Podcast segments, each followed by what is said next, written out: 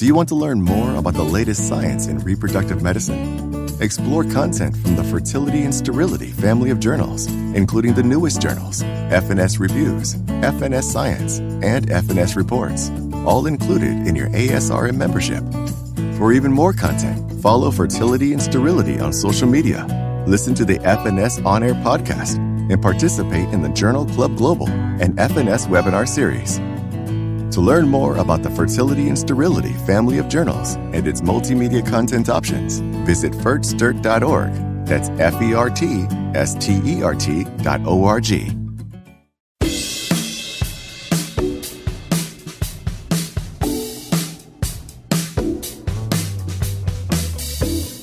Welcome to ASRM Today, a podcast that takes a deeper dive into the current topics in reproductive medicine. I'm Jeffrey Hayes. Today on the show, we're talking about matters and issues regarding infertility in the LGBTQIA plus community. Our guest is Dr. Quinton Katler, a reproductive endocrinologist from Shady Grove Fertility in Atlanta, Georgia. Dr. Katler, welcome to ASRM today. Thanks, Jeff, for having me. So, I want to start by asking why are you interested in advocating for LGBTQIA plus fertility care specifically? Sort of what led you to to this in your career? Sure, I'm happy to answer that. And thank you, first and foremost, for having me. I'm a huge fan of this program, so it's an absolute honor. You can call me Quinn. I'm Quinn Katler. I'm a reproductive endocrinologist and an infertility doctor practicing here in Atlanta, Georgia at SGF Fertility. So LGBTQIA plus family building, it's definitely a passion of mine, not only because I identify as LGBTQ plus, but I understand firsthand the unique struggles of family building as a queer person. And I think there's a lot of misconceptions about caring for LGBTQIA plus patients in a fertility setting. And I'd like to preface by saying I think we've made enormous strides in our field in providing access to care for these patients. However, there's still a lot that we can learn and a lot that we can accomplish as providers to as well as as staff members to help create a really a more inclusive and accepting environment for these patients um, patients really from the diversity of gender and sexual identity. Well when we speak about issues what are some issues that are unique then to treating couples? Sure that's a great question, Jeffrey. So I would say, from a big picture point of view, there's several issues that come to mind. And it's interesting that we started this conversation by identifying LGBTQ plus or IA plus um, as an umbrella term. Clinics and providers can fall into this habit of grouping all LGBTQ IA plus patients under this homogenous group title. And I always like to remind myself and remind uh, my colleagues that each of those letters within that acronym has its own barriers, their own journeys, their own challenges, and really important considerations for family building and reproductive care.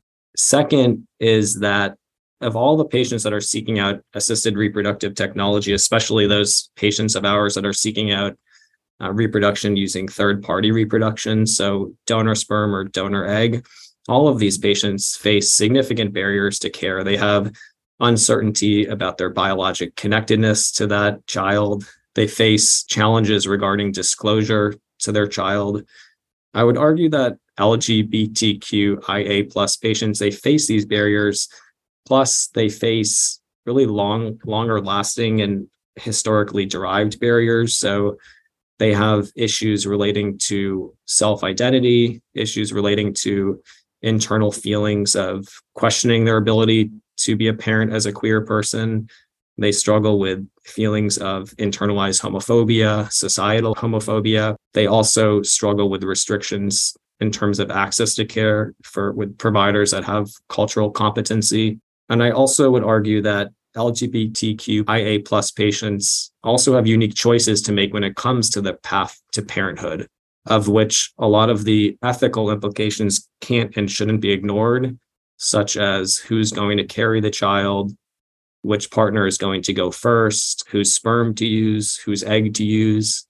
These are emotional considerations that can play a, a deeply challenging role um, in this person or this couple's path to parenthood.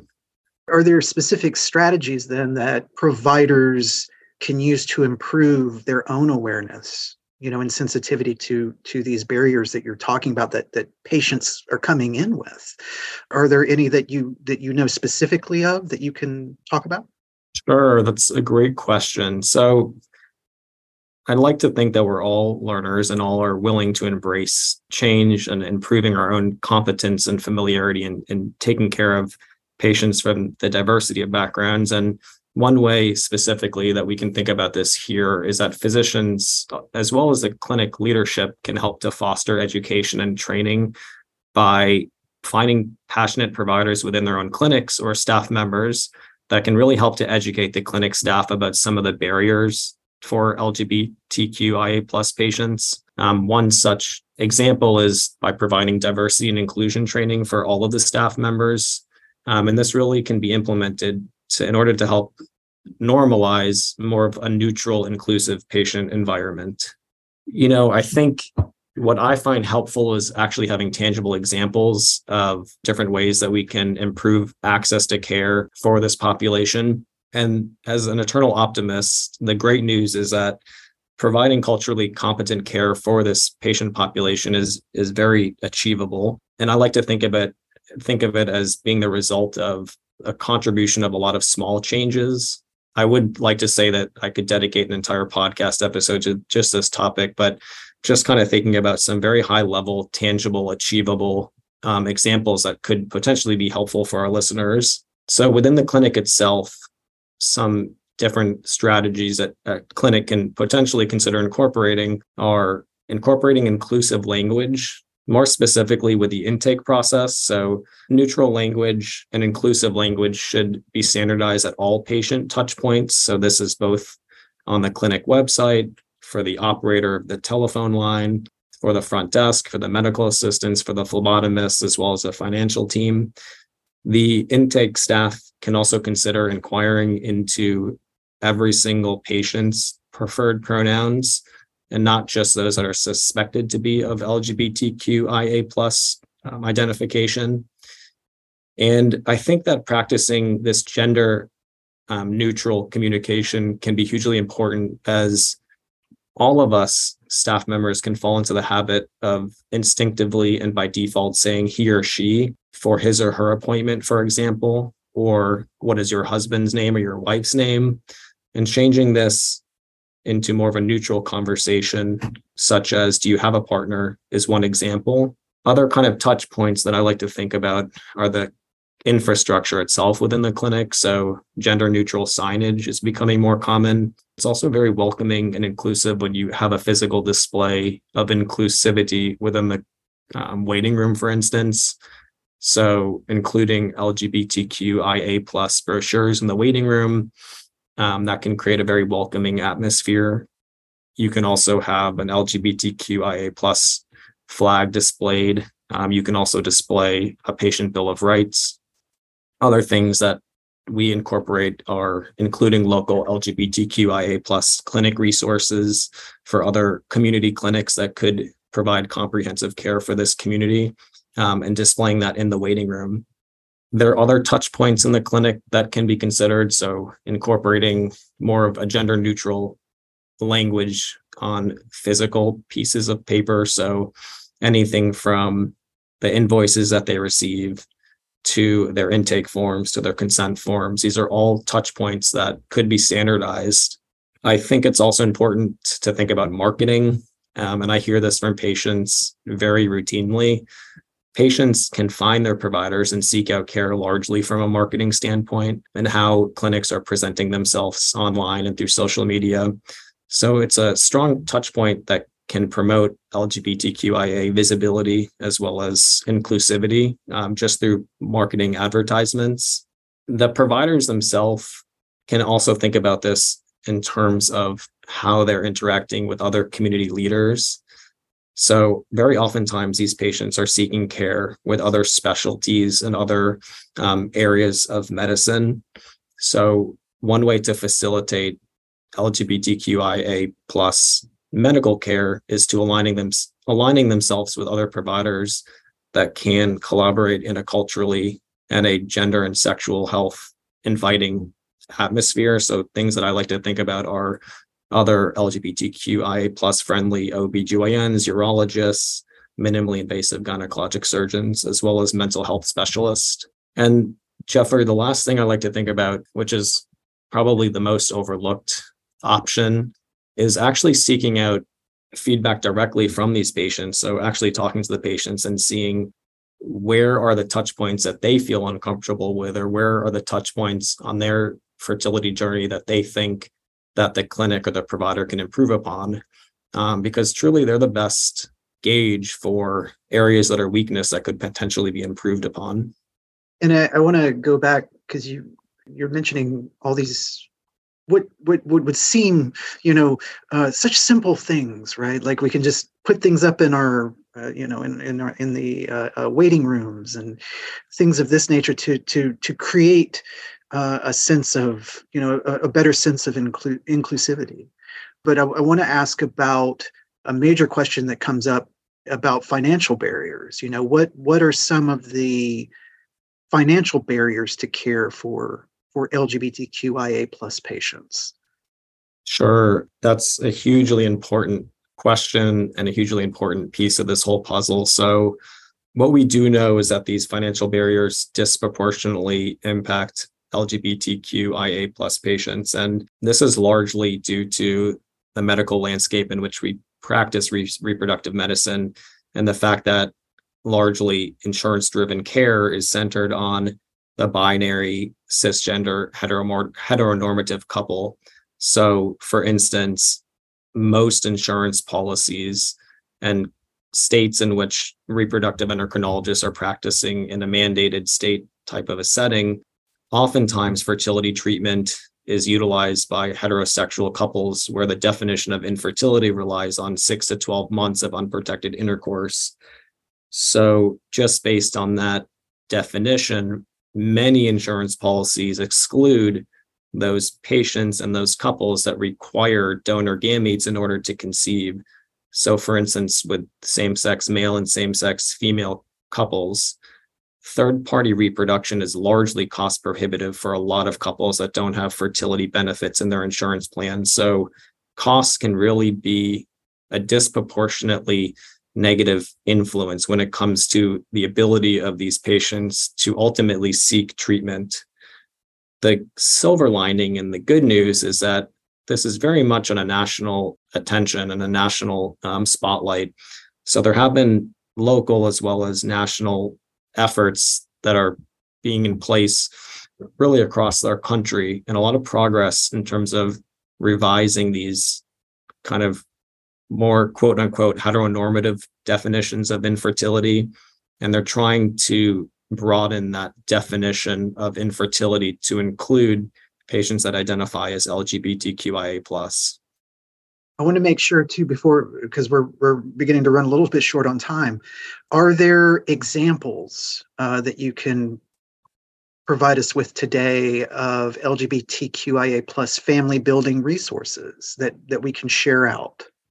Yes, great question. There are lots of resources and there's lots of national nonprofit organizations that have a particular interest in catering to this community as well as trying to improve access to care. Some of which include the American Society of Reproductive Medicine, ASRM, the Human Rights Campaign, the Family Equality Council is a very commonly used resource. The National Center for Lesbian Rights is common. There's also a National LGBT health education center. There are a lot of national programs that are really paving the way for increasing access to care and, and improving education surrounding some of these unique considerations for this population when it comes to building their family. And what we can do for for everyone listening is that we can put some of those links, or all of those links actually, uh, in our show notes section, so that we can, you know, people when they uh, listen to the program, they can just go in and click on the links and find the information uh, uh necessary. I, I have one more question for you today. What would you like to see this year in, in, in 2023 as far as next steps for infertility care for LGBTQIA plus population? And I know that's I know that's a bit of a big big question, but I was just curious to to while while you're here, I, I wanted to to take the opportunity to ask you. Sure, I think it's a very multifaceted answer, but you know, I think in the end of the day, the more we can advocate for patients to have improved access to care from a federal level, from an insurance mandated coverage level, can only help. And I would like to think that a lot of these changes, as I alluded to earlier, they really could be thought of as the accumulation of very small, subtle changes that can really improve a patient's experience and make them feel more welcomed and more inclusive within a fertility clinic space. So I'd like to think that my goal is I'm hopeful that some of these small anecdotal examples of things that I think about to try to improve my own patient's experience can be implemented on a broader scale so that we can have a more of a, f- a further reaching impact on on patients that are coming to us at such a special time in their lives. And really just anything that we can do in the next year in the next 10 years to make their experience that much more comfortable really is my goal and ultimate satisfaction well, I want to thank you for being able to be with us today. My guest today has been Dr. Quinton Katler, a reproductive endocrinologist from Shady Grove Fertility in Atlanta, Georgia. We have been discussing matters and issues regarding infertility in the LGBTQIA plus community. Quinn, thank you so much for uh, uh, being able to join us. Thank you, Jeffrey. I so appreciate you having me on here today. Um, as I mentioned earlier, I'm such a huge fan of this podcast and oh, well, I appreciate you. you prioritizing this conversation. So thank you. You can rate, subscribe, and leave comments on the show through uh, Apple, Google, Podbean, or wherever you get your podcasting needs done. You can uh, ask me questions by emailing asrm at asrm.org. And until next time, I'm Dr. Jeffrey Hayes, and this is ASRM Today. This concludes this episode of ASRM Today. For show notes, author information, and discussions, go to asrmtoday.org. This material is copyrighted by the American Society for Reproductive Medicine and may not be reproduced or used without express consent from ASRM. ASRM Today series podcasts are supported in part by the ASRM Corporate Member Council.